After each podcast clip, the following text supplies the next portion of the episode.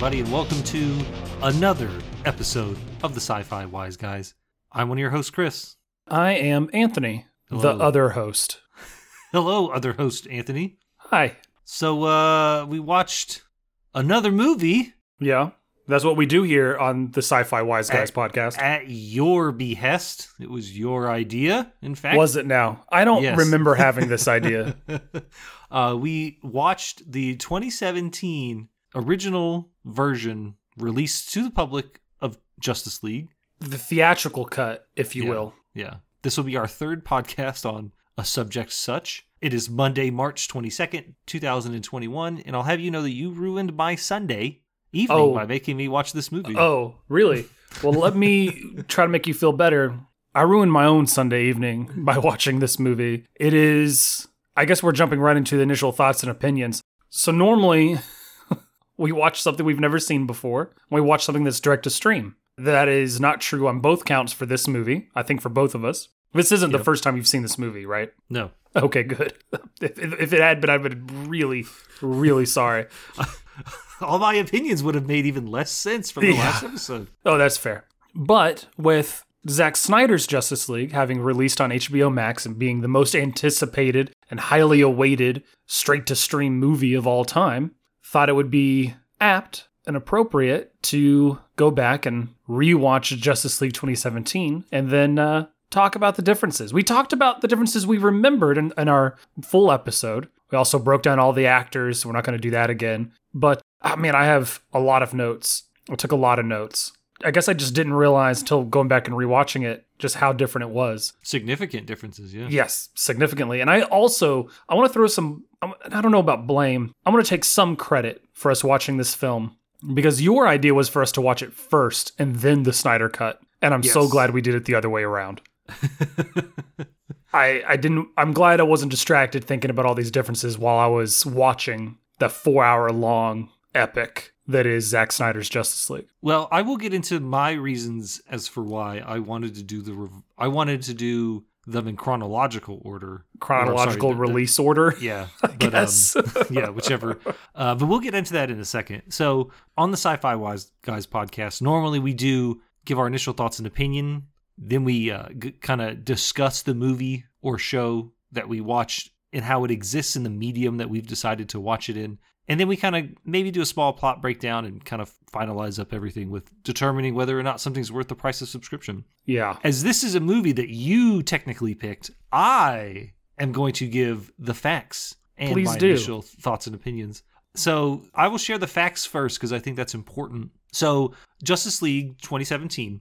I'm going to read the first sentence off Wikipedia. Justice League is a 2017 American superhero film based on the DC Comics superhero team of the same name. It is sitting currently on IMDb, IMDb at 6.2 out of 10 out of nearly 400,000 ratings, 398,000. It's got a median score of 7. Uh, the next highest is, in fact, 6, sitting at 22.8, 21.1% of the votes, respectively. Metacritic has this sitting at 45, based on 52 critical reviews, with a user score of 6.2, with 2,367 ratings.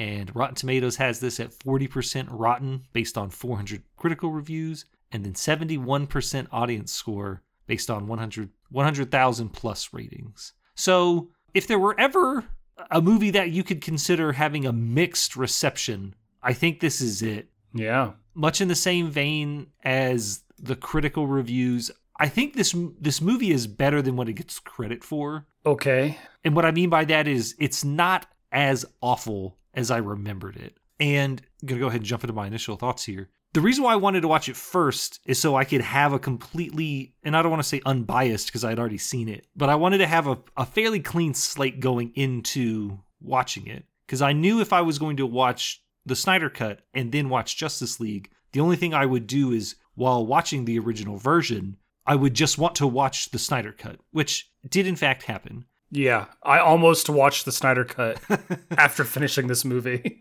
my first thing that I can really vocalize is that it it not only had a, an increased pace because it is one hour and 59 minutes yes. just under the two hour mark so half of how long the snyder cut was and we knew that but uh, every scene felt rushed. And Yes. I, I thought at first, man, that's just that's just the Snyder cut tainting my perception of what I what I'm watching. So I watched Justice League last night, and then while I was at lunch, I hopped onto Disney Plus and I watched 15 minutes of four different superhero movies. I watched Okay. 15 minutes of The Winter Soldier. Excellent choice. I watched 15 minutes of Batman Begins. I watched mm-hmm. 15 minutes of Iron Man 3. And then I watched 15 minutes of Guardians of the Galaxy 2. Okay. And Very different movies. That's a wide selection. most of them were random. The only one I intentionally chose was Batman Begins. Okay. And even watching those movies,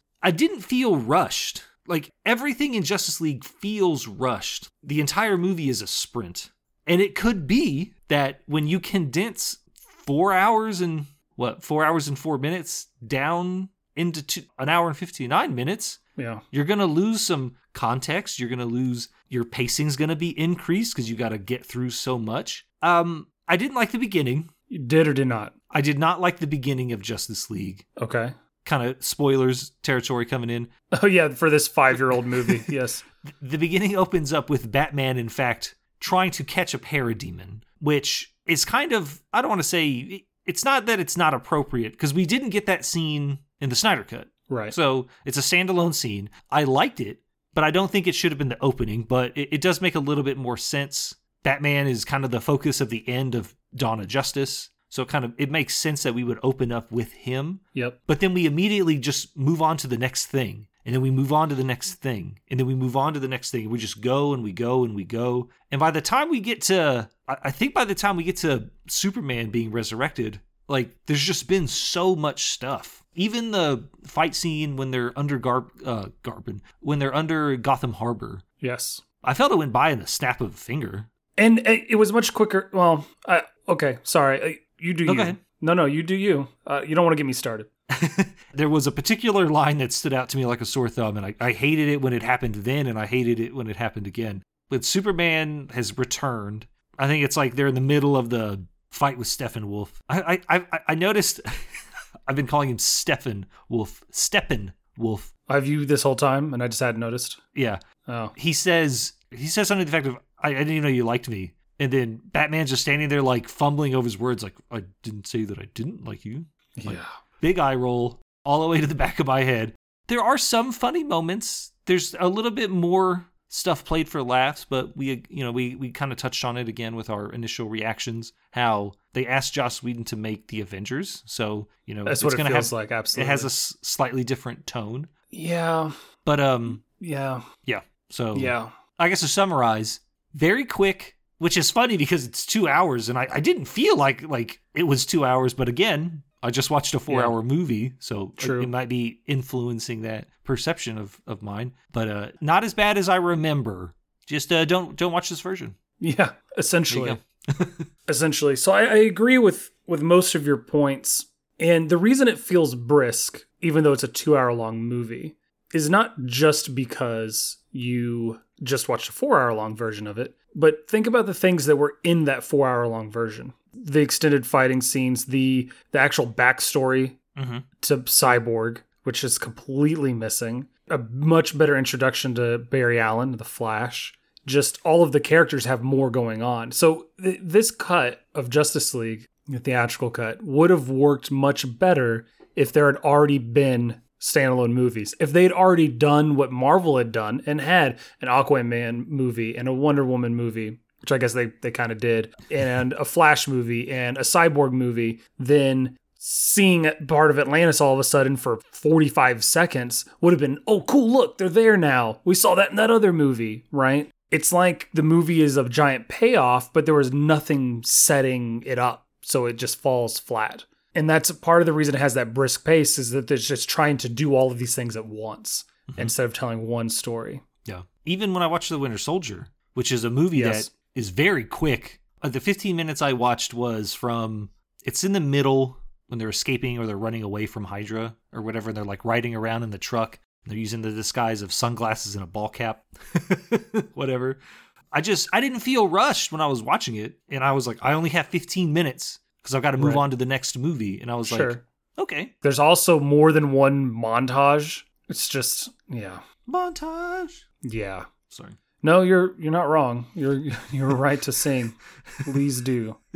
It, the movie doesn't work. It's not bad. It's shot well. I mean, Joss Whedon's not a horrible director, right? Talented for sure. He's very talented. There's a reason they went to him. There's a reason that first Avengers movie was so just trend setting, and he was a big part of that. But Joss Whedon, I think I mentioned this in our full review of Snyder Cut, he didn't capture the tone properly. This is supposed to be a sequel to Dawn of Justice, and it doesn't feel like it. It feels like a completely unrelated thing. The characters don't quite feel the same. The comedy feels forced. And once again, maybe that's on Joss. Maybe it's not. You know, maybe he's told to to hey put as much you know make Avengers so we can sell toys, right? And if that's the case, that's just Warner Brothers trying to get to the finish line without actually practicing, right. without showing up. It's. Uh, I have a list. Okay. I have a long list Well, of things that were different and i also i have some complaints. I'm not going to go through all of them obviously. I just took notes in order of things i saw that were different whether i liked them or didn't like them. There were some things i thought were better in this cut so we can talk about that.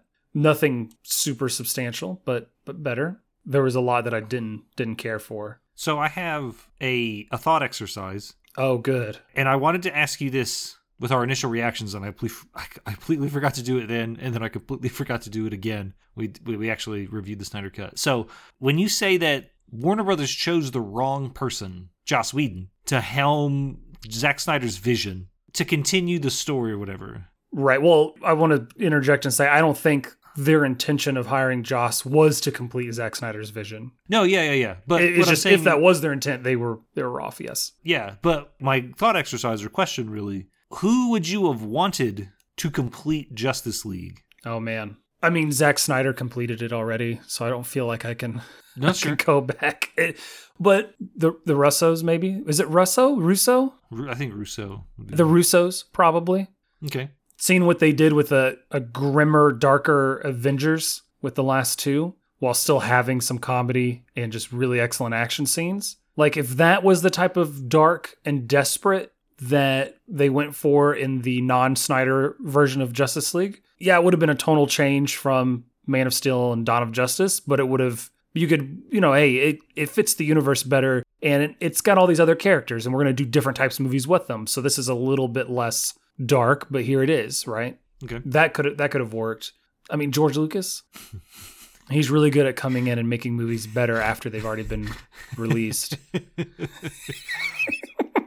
Wow. Yeah, yeah. I can't really argue with that one. I do have a slightly controversial but dark horse candidate for this. Okay, hit me. Tim Burton, Ooh, mm, Like- not just because of Batman, whatever, not just because of Batman. but he made a movie called Planet of the Apes, which is, for all intents and purposes, not a great movie. But I feel like it was such a stark departure from everything else he had made. Yeah, But it was a, a movie that had kind of a dark and de- not necessarily dark, but a very desperate tone. Sure, Mark Wahlberg's breathing heavily in every scene, so he's desperate for breath for sure. But uh, no, I just I, I feel like it Oh, would have been a, it would have been a nice nod, you know, sure. like Okay. hey, we know you made the first Batman movie on screen. well, well, you know what I mean? Like second. yeah, no, he made the first one. Adam West has no pull on this pod. Well, he But, has uh, no pull with you. Let's just get that clear. no, but, but he made the first big screen like serious Batman movie. sure. And so sure. I think it would have been a nice little nod for them to be like, hey, you know, Tim, how, how would you feel about? And I'm, and I'm not saying I want this person. I'm just bringing them up for discussion. Justin Lin. I want him to direct the Flash movie. You think so? The yeah, I- Flash. yeah, I think so. I mean, he because I mean he's got Justin Lin for everyone who people are listening don't know. He directed the Fast and Furious movies from Tokyo Drift through Fast and Furious Six, and then came back uh, is coming back for F nine or whatever they're calling it. He also directed Star Trek Beyond. He Mhm. worked on Community. He worked on the second season of True Detective. Uh, I, as you can tell, I'm reading the Wikipedia page. so, but it, but it shows that he he understands how to hold a how to tell a story with an ensemble with Yeah. different personalities and different needs for the story. Whether or not you like those movies or think they're great or horrible, they're well shot. The plot gets from point A to point B. Yeah, maybe they're not as there's not as much depth as maybe a typical fan would want. But when you have a movie like Justice League with six main characters and a cast of supporting characters, you're not going to get as much depth. So, All right, you convinced me. You yeah, I me. think I think he could have done it. I like his directing style and action. So, Okay, that was a fun thought exercise. you're welcome. We can move on to how Justice League exists in the medium. Yeah, I knew right away when I turned this on and started watching it that it was not Zack Snyder's vision. it was in the 16:9 aspect ratio. Confused me. I was like, this isn't what Zack Snyder intended. Take the black bars off the top and bottom. Put them on the sides. For anyone who doesn't know what we're referring to, and you were watching Zack Snyder's Justice League and you were like, why is this movie a box? He originally intended for it to be displayed in giant IMAX screens. The 4x3 aspect ratio is big. It's very, very, very big. And it's um, yeah. widescreen was always a thing. But at some point, I don't remember when it happened. It probably happened before I was born. For whatever reason, movies started being filmed in 4.3. And then They start being filmed in what again? they, they started being like shown like on cable maybe not filmed but like on cable Oh, yes, buy yes, the, yes. the buy the vhs for them and they would just be in the 4x3 aspect ratio so a lot of people echoed that cry and so more movies started being filmed in the super widescreen that had the bars on the top and the bottom and his decision to shoot it with the bars on the side i, I found very interesting uh, obviously you did not hate it uh, or else you would have complained about it at some point along the way so no, I didn't. very interesting choice It didn't throw me off. I mean, I've also been, you know, we we talk about watching Star Trek. I've been rewatching Star Trek. For anyone who's been listening to the pod, y'all kind of know that. And that's all in 4 3, right? Older television is. After the first three, four minutes, I didn't even notice. And the shots were all fantastic. Speaking of Zack Snyder's cut. So it it was all good. Anyone who's going to complain about it not being widescreen is just looking for something to complain about. And that's all I'm going to say. I was actually surprised how much darker this movie was. The 2017 cut? Yeah, it's aesthetic. Oh, really? I noticed that in some scenes that were the, the same or very similar shots, everything was lit up a bit more. In the Snyder cut, when we first get to the roof with Co- uh, Commissioner Gordon, the lighting makes it look black and white for a little while, which was a very cool aesthetic. But in this version, it's you can see his face; it's, Yeah. it's very much colored. So I, I don't know. I, I guess I, I'm not sure Maybe what you're referring to. Maybe not dark, but maybe probably washed out or murky. Maybe probably is the word I'm looking for. But hmm Steppenwolf was sometimes nigh distinguishable from the background that he was standing next to. So Sure. Did, also did not like Steppenwolf's appearance in this one. I've echoed that. I both disliked it and I liked it. So I appreciate that it, it looked like in the 2017 cut that Steppenwolf's face is based off of the actor's face. hmm It's still CGI, but you can tell they, kind of modeled it after Yeah, um, very Ciarán like, like like Thanos. Yeah, looks yeah, like yeah, Josh Brolin. Yeah, Yeah, while in Zack Snyder's cut, it doesn't look like Ciarán Hinds at all. No. So I appreciate that that they did that. I still like the the Snyder cut Steppenwolf better. His armor is cooler. He's more imposing. Just he's more alien, and I don't know. He like I mentioned in our full episode review how how well he emotes. He emotes so much better in the Snyder cut than he does in the uh, theatrical cut. he also has four additional fingers. That is true. And I don't know what he does with them, but he's doing it. The one thing that I did appreciate about the theatrical cut, and this is a bigger thing than just Steppenwolf, is the CGI looks better. Yeah, his armor is a much more boring design, but it also looks in place better. The same goes for my biggest complaint in Oh, the yeah. Snyder cut Cyborg's face. It looked fine in this. It did. I didn't have any issues. And in fact, I went afterwards when I was contemplating watching the Snyder Cut again. I did load it up, go to a couple of Cyborg things, and rewatch them to make sure that I wasn't just going crazy. And I don't know if it's because the change in aspect ratio means they had to redo the CGI and they didn't have as much Mm. budget or what, I didn't but it doesn't quite fit in the Snyder Cut while it looks great in the theatrical cut, Okay. which is odd. Yeah, I didn't Yeah. think about that. Hmm. I'm not an expert. I could be very, very wrong. Interesting. Overall, the CGI is better in this, but it's not bad in the Snyder Cut. It's such a small thing overall to give it. How did you feel about the soundtrack in the theatrical cut? Well, from what I remember, it was actually done by Danny Elfman, Mm. who is famous for being he he's collaborated a lot with Tim Burton. Uh, I actually wrote down the Um, music felt kind of Tim Burton esque at points. okay, well, yeah, he also did Batman the Animated Series theme Mhm. song, but um, I don't necessarily enjoy the parts where someone is singing. Yeah, the licensed music. The young lady, I'm looking her up right now, uh, Sigrid. She performs a cover of Everybody Knows. Kind of lame. It felt like the um, the opening to Watchmen when they're taking like the first two chapters of the Watchmen comic Yeah. and like stuffing it into like a opening credit scene. It's kind of what it felt like because we're just kind of we get Which is weird because that's a Snyder movie. because you didn't really have that in the Snyder cut. You didn't have a opening montage. You know, whatever. well, no, they didn't. He didn't need it. right. So from what I read, Junkie XL left production when Zack Snyder left production, and then they brought in Elfman to to finish or to do the music. I guess the soundtrack. I disliked the use of licensed music. And in general, I don't dislike the the use of licensed music. I think you can use it and it can work very, very well. I just in this it just felt off. And I think it's just another attempt of them trying to change the tone, such as the the scene where, where Batman or Bruce Wayne, I should say, is in the Flash's hideout, the Flash cave, and uh, when everything turns on in the Snyder cut, everything just turns on, screens come on, blah blah blah. Then they have their conversation and they make some good jokes. And in this theatrical cut, music comes on, like K-pop or something comes on. There's a music video on the screen that is obviously trying to follow along with. So I don't, I don't know if that was some weird product placement or what. And then they have mostly the same conversation, but it, it just felt different. It was like this music just feels wrong. And maybe that's because I just watched the other version. I- I, I don't know. But it stuck out to me quite a bit.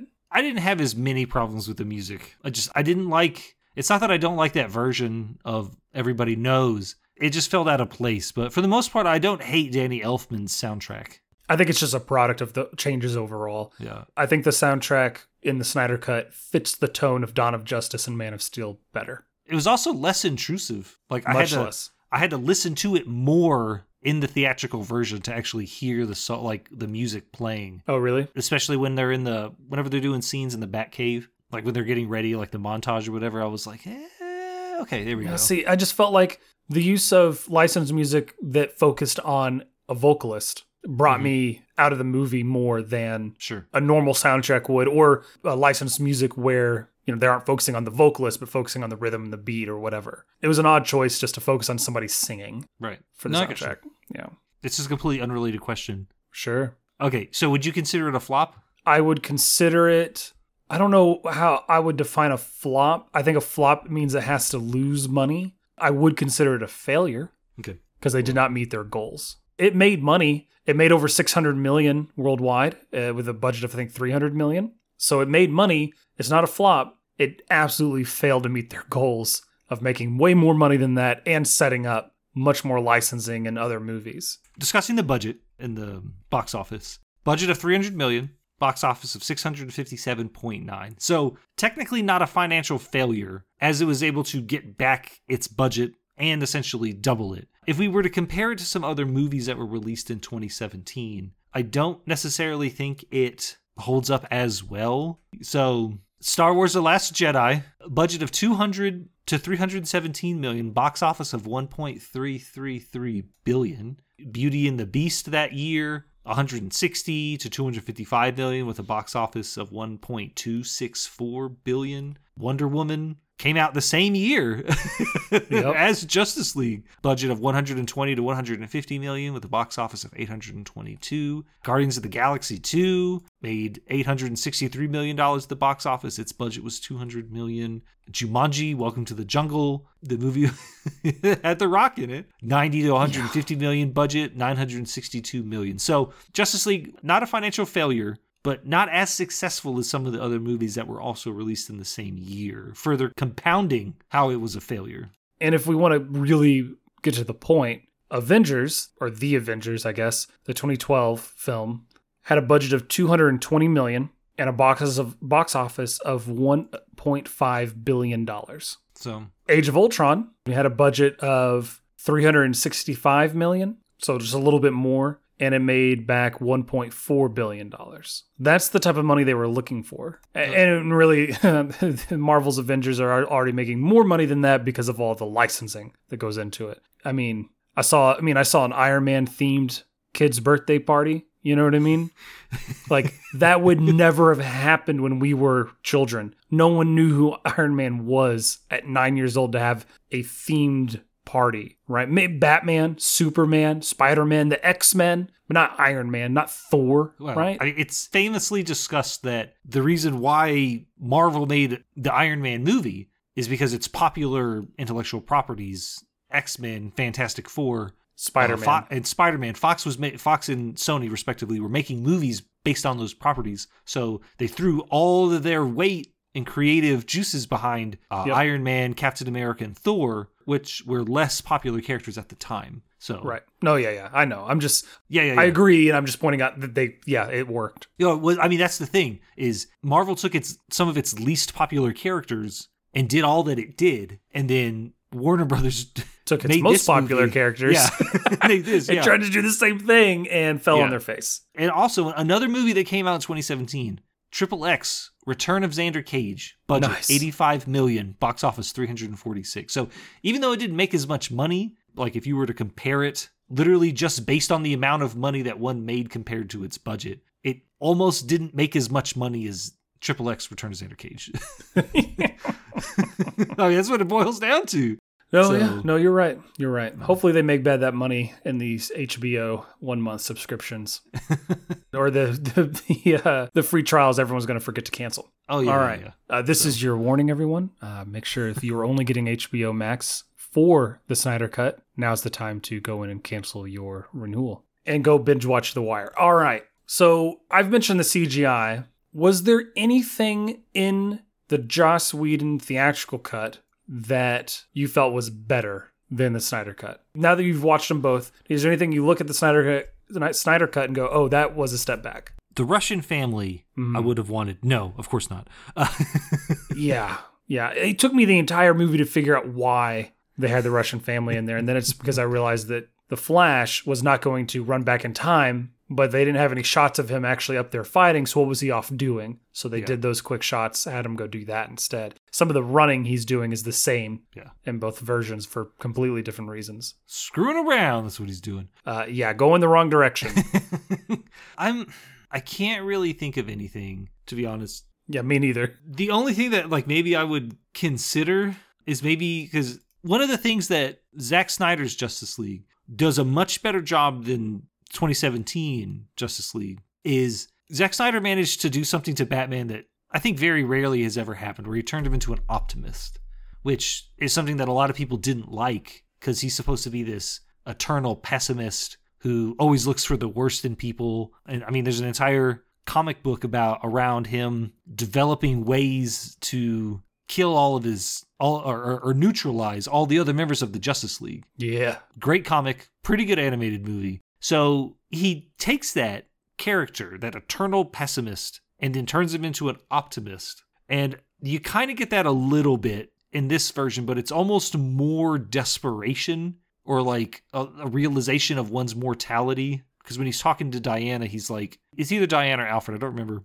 I just watched it. I don't remember. He says, like, the world wants Superman. The world needs Superman. It doesn't need me. Whereas in the Snyder Cut, he's having that exact same conversation, but instead he's like, we need Superman. N- not because that I, I'm not adequate or I'm not up to the task, but I realize that I was wrong and Superman is the best person for the job. You know what I mean? Like he he turns a Yeah. character into an, an optimist who is not an optimist, which I thought was impressive. it parallels The Dark Knight, the second Nolan Batman movie, a little bit, with Batman kind of throwing in behind, I forget his name, Harvey Dent, yeah. Harvey Dent, as the person who can be more than Batman, right? Who can be the positive symbol. Yeah. It's very similar. There's some parallels there, there for sure. Okay. I don't think that it's a direct like rip off or, or an homage. Oh, I think yeah. it's just that's part of Batman's story arc, his character arc, is the understanding that there are limits to what he can do as a symbol and as an idea. Yeah. I know that was something that wasn't in the theatrical cut.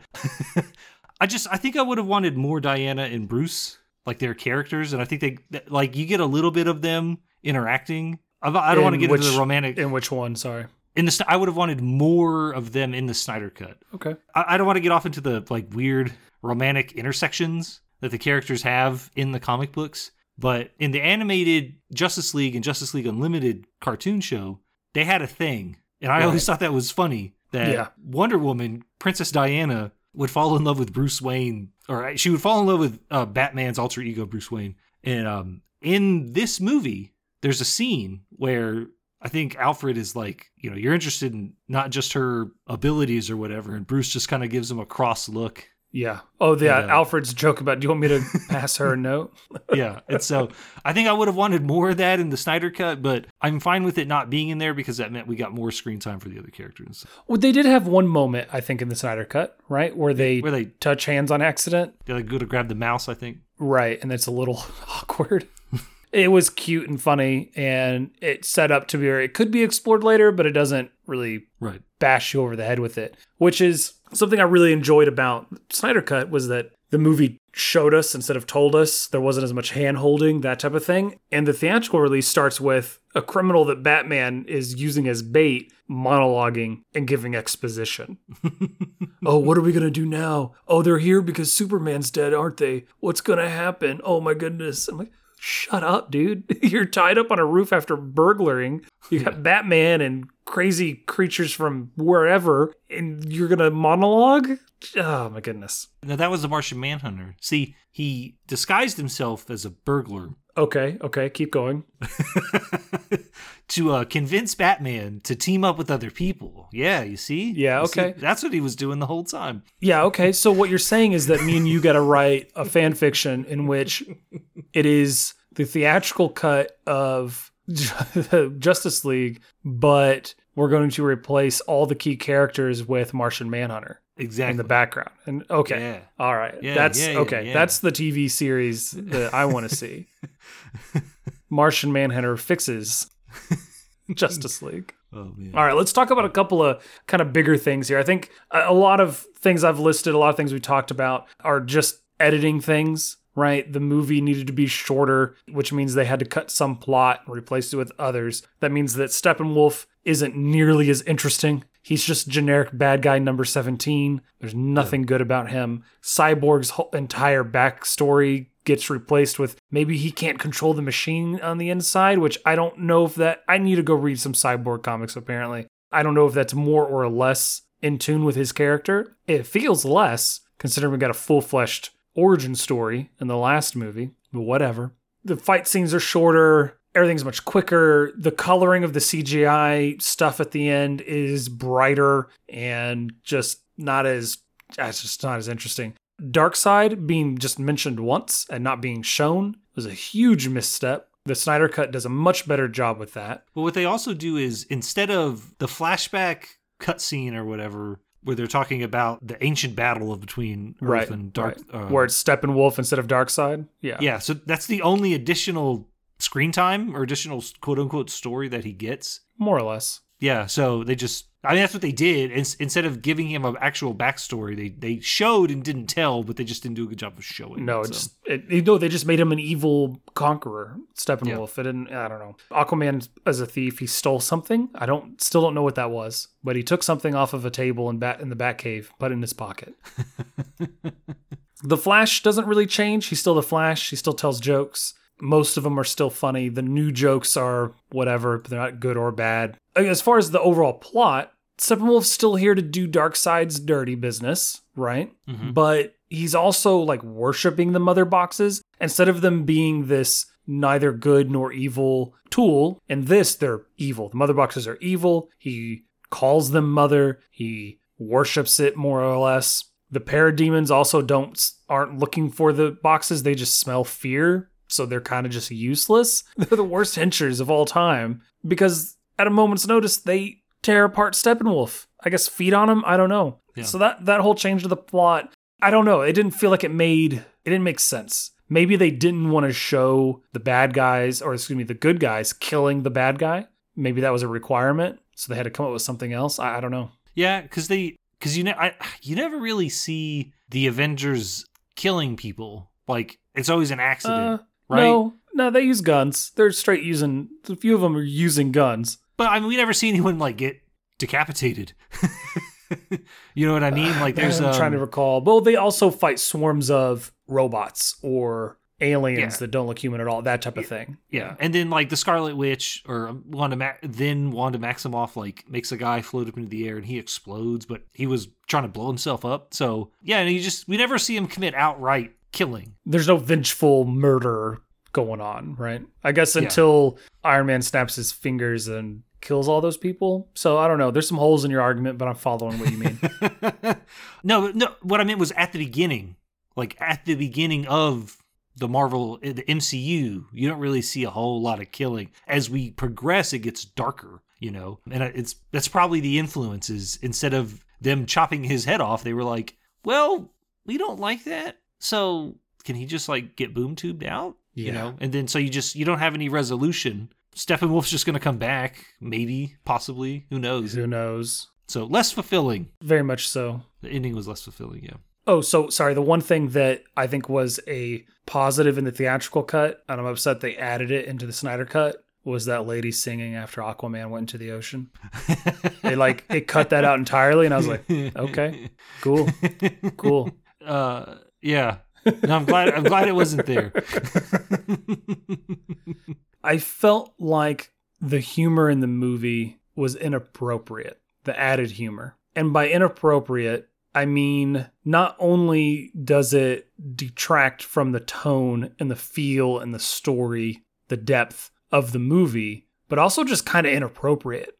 Watching the Snyder cut, there's one moment where someone comments about Diana being attractive when she first meets the Flash. The Flash sees her and, she, and he just, I don't forget what he says, but he just he goes, wow, or like, whoa, or something very subtle and then moves on. Like he's a little stuttery around her, but Well, he also asks Cyborg later on. He's like, "Do you think she'd go out with a guy like me?" right, yeah. You know, but and in- he's like, well, she's 5,000 years old. Everyone's younger. yeah, yeah. everyone's younger. Yeah, but like when he saves her life from getting crushed by all those rocks, like his face is between her her breasts, Yeah, he's like laying on top of her later on. Yeah. and then he jumps up uncomfortably and like looks kind of shook. Which is ripped right out of Age of Ultron, if I recall. Between the Hulk and Black Widow, similar thing happens. I say the Oh, Hulk. really? Yeah, but Oh. Bruce Banner. Uh, Apparently, in that scene, so doing some more research between when we recorded our full episode and now, that isn't actually Gal Gadot he's laying on. She refused to film the scene, so they got a body Oh. double for it. Good for her, because it was pointless. yeah, it was pointless. There's some bad shots with her in picture that were just staring at her butt yeah. for no reason.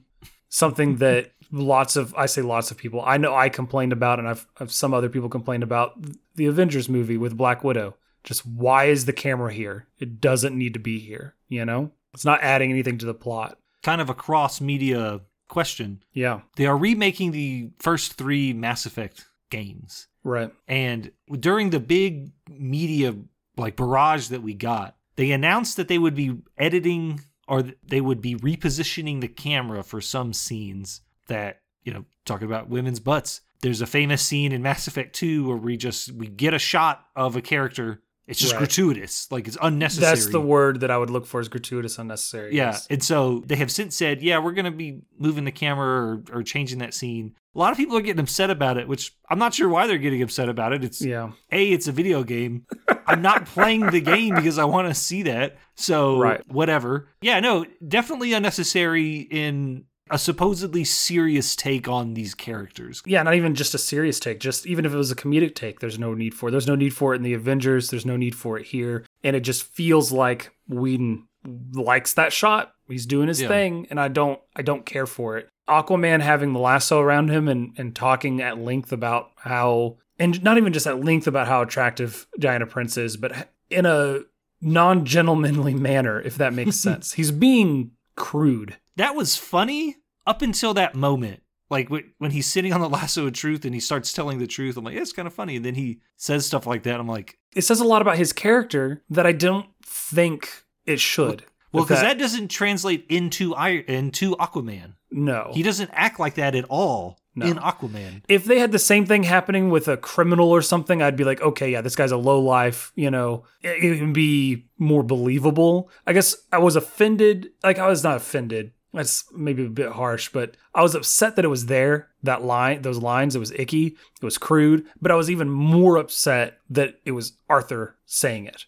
Yeah. Does that make sense? Sure, yeah. It's the wrong character. It was just Because they don't do it in the Snyder Cut. Well, that whole scene is different. All of the Yeah. scenes with their internal conflict, where they're fighting amongst themselves, all of that was added in the theatrical cut. It is none of it is in the Snyder cut. Like when he he tosses and breaks some computer, Yeah. Bruce is like, "Don't do that." like, what are you doing? Don't do that. I also felt that Wonder Woman was diminished in the theatrical cut. Just overall, she feels less powerful. She acts as kind of a, I don't know, a mother figure, I guess, for the group. It's a trope. I'm forgetting the name of it, where there's a group of dudes and there's one girl, and that girl is the is more mature, and everyone kind of like, yeah, we'll do what she says, blah blah blah. Team mom is the name of the trope Hmm, okay. so it made her a trope. They made her less powerful because of some of it's because they cut some scenes, right? She doesn't get as much action. She just I don't know. I felt that they did her character a disservice in this movie. Just like I've already mentioned they did to Cyborg. The Flash, maybe, maybe not. In the Snyder cut, we do get the you know the the time travel bit, so it's a little bit more to him. You can tell he's a little bit more worried about things. I don't know if that's a ton of extra depth. Batman becomes more comedic relief. I don't know. I'm glad you agree, it se- or at least it seems like you agree that some of those changes just don't sit right. Yeah, I they just a lot of them just seem unnecessary. And I'm not sure what value they provided. You know, like what was the point of making Aquaman kind of a like a lewd person? You know, like what was really the point of like increasing their internal conflict? You know, like it, it makes sense that yeah, this is the first time they're ever working together or whatnot, but they tried to fight Steppenwolf and then that doesn't work out. Then they go and try to revive Superman and that doesn't work out. And then Aquaman's hanging out in Bruce Wayne's Batcave, like throwing his stuff around. It's just like, Well, they don't even really fight Steppenwolf. They have one altercation with him where they have to retreat because of the water com- comes crashing in. yeah, no, that's what I'm saying. Like, Yeah, I I, I, could- I mean, they fight him. Like They do, Wonder Woman and him exchange Yeah. blows. but it feels like, and I have this as a note that Superman's return feels like it's much more earned in the Snyder cut. Like we as an audience understand why they are this desperate, while in the theatrical cut they kind of go, "Oh, we're gonna do this," and there's some back and forth about whether they should or shouldn't, and blah blah blah. But it, it just doesn't feel as earned. Like it doesn't feel as necessary as it felt in the Snyder cut. Yeah. I don't know. The in team fighting and conflict is a poor substitute for actual plot. They could have taken that time and done something else with it, extended some of the action scenes or the intro or whatever. The fight was unearned, so the resolution was unearned. yeah, I'd agree with that. So I, I need to slightly retract a statement I made earlier. I mentioned that the CGI was better in the theatrical cut for whatever reason. I had forgotten until watching the movie that they CGI'd out Cavill's mustache Oh yeah, yeah, yeah. and it looks so bad. Part of that's also because I was like, when the scene first started, I was like, oh yeah, this is about to happen. And I was looking for it, but gosh, is it bad. Oh my goodness. You also notice in the theatrical cut, Bruce hands Diana a, a drink. She, he hands her some alcohol, which she turns down in all of her other movies. She's never seen drinking, Mm. as far as I can remember. I just remember she turns it down a lot. If there is another scene where she drinks, please let me know. But I don't remember that ever happening before, so it felt a little out of character. Like maybe she's uh she's you know a recovering alcoholic. Yeah, sure. Yeah, I mean, maybe. just yeah, absolutely. maybe not the mascara. She was just a lush, and she had to do the. Well, I mean, maybe between World War One and 1984, she was just Yeah. She let herself go there for a couple of decades. just drinking all the time. It's a throwback to when Captain America is sitting in that pub or what was left of that pub and he's all alone by himself and he can't get drunk because he his metabolism burns off the alcohol so much. So maybe that's the reason why Diana doesn't drink is cuz it doesn't do anything for her. Like you know what I mean? Like oh, she's always just like, "Nah, nah." maybe she's just trying to be an example. I, I mean, in bigger pictures, trying to be an example to everyone watching. Yeah, not arguing, just Yeah, yeah. maybe. Who knows? I mean, does anyone drink in any of the other in any of the in any of the Avengers movies? I mean, besides Besides Tony Stark, Well, or Thor. So we had a discussion during our, our full episode review about which of these two movies would be canon. And I think we came down to they could just do broad strokes and not really commit and it would be fine. Well, I no longer agree with that statement, especially with Cyborg. He's such a different character between the two movies. And in one movie, his dad lives, and the other movie, he does not. oh, we never see him again. Yeah, right? we do. Near the end, there's the little montage where everyone's at. Oh, Cyborg right. is with his father, and he's getting more the more classic cyborg look or what have you, which was which was kind of cool. That was cool. Yeah. They threw that in there, but they even the intro, the introduction to Cyborg and his father, Victor and Silas Stone, their motivations for everything are so different. Silas is just a different person in the theatrical cut. His personality, his motivations, and I, I just I didn't like it as much. That's probably because I have the other version to compare it to. But if they do another movie or do a cyborg movie, they'd have to choose which of these two films is canon. I did look it up. Zack Snyder is saying that he that Warner Brothers isn't looking to do any more work with him for any other movies, and that essentially, if they did do anything else, that it would be based off the, the theatrical cut, which is the wrong answer. But there you go. I mean, they can they can kill Silas Stone off screen. and I don't worry about it. his sacrifice is a big piece of Cyborg's character, the Yeah. way he dies, and yeah, Meaningful. sure, yes, meaningful, very meaningful. Overall, this whole movie, if I could sum it up, was hard to watch. Not good. It's boring. I honestly don't know how it has a six point two on IMDb. It's a solid five. It's flashy. It's fun, I guess. I said flashy. uh, it's fun, I guess. But it, it- there's no substance. There's nothing to it. Like I mentioned at the beginning, it feels like they're trying to have a big- payoff, but there was nothing setting it up. I'm out on this movie. Okay. I do not think it's worth the price of subscription. However, when you do subscribe, you get Zack Snyder's Justice League. So go in there and subscribe. Get your 14 day trial of HBO Max and watch that movie. Would you say this was worth the price of subscription? No, I think the uh, Snyder cut is leagues above uh, the 2017 version. So, Yeah, I hate you so much. I quit. so. Do you have an idiot of the movie? Am I allowed to pick Joss Whedon? Yeah, existentially, yeah, sure. Existentially, I choose Joss Whedon. No, um, idiot of the movie. That's hard. I honestly, no one does anything.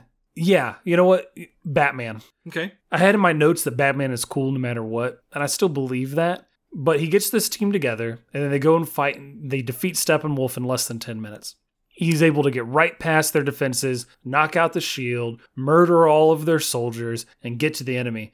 Any modern military on the planet could have done the same thing. There was no need for the Justice League. It's possible that you could be that there's a deeper meaning for having to have the Justice League there because I think the the parademons, since in this version they feast on fear, Yeah. going up against just regular enlisted soldiers. Mm-mm. I don't know. Drones, man. We got drones. Get it done. I'm serious. Uh, and I felt that way uh, like if I would have felt that way in the Snyder cut as well if they hadn't spent so much time really getting the stakes up as high as they could. So it might be just be part of the pacing for this movie where it doesn't feel like anything is earned and so I don't feel like the anticlimactic scene at the end was earned. That's fair. So yeah, so Batman, come on, give me yours. Who's your Mm. idiot of the movie? I, I honestly think it's the Russian family that lives next to an abandoned nuclear reactor. Oh yeah, okay. The The, the father specifically, who at the first real sign of danger should have immediately evacuated his family. Like, it's the first time they saw a parademon, get in the truck and go. yeah, get out. Don't play around. You know, don't grab the shotgun. Don't grab the over under breech loaded shotgun that's going to take you like 30 seconds to reload, and the rest of the parademons are going to kill you after you shoot one of them. Just leave. Just take your family and get out. Yeah. So he's my idiot of the movie. Yeah. I Um, take back what I said about Batman. You're right. you win.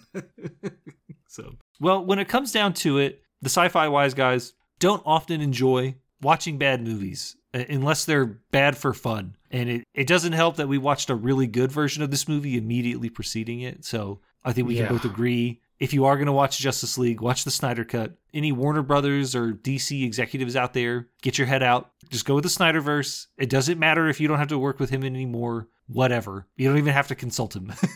Just don't use this movie as the official canon.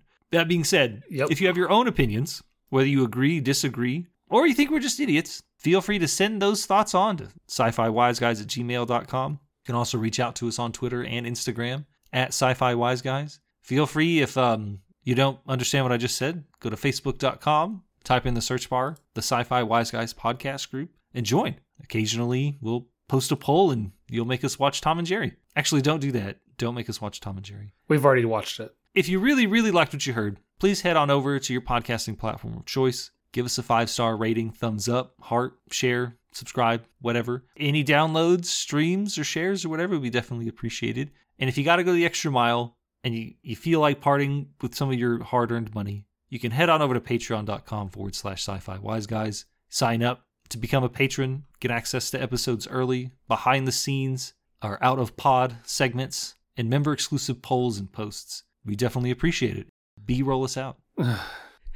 Just want to thank everyone for listening. Remember to stay safe, stay hydrated, and remember that you are loved by the hosts and community of this podcast. Bye. Thanks.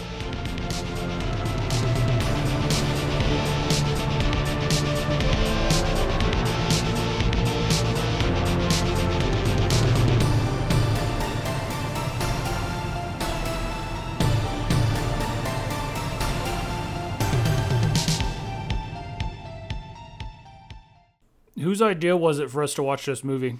Uh, I believe it was yours. Why do you listen to my ideas?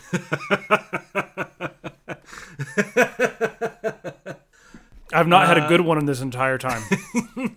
You're over here listening to me and stuff.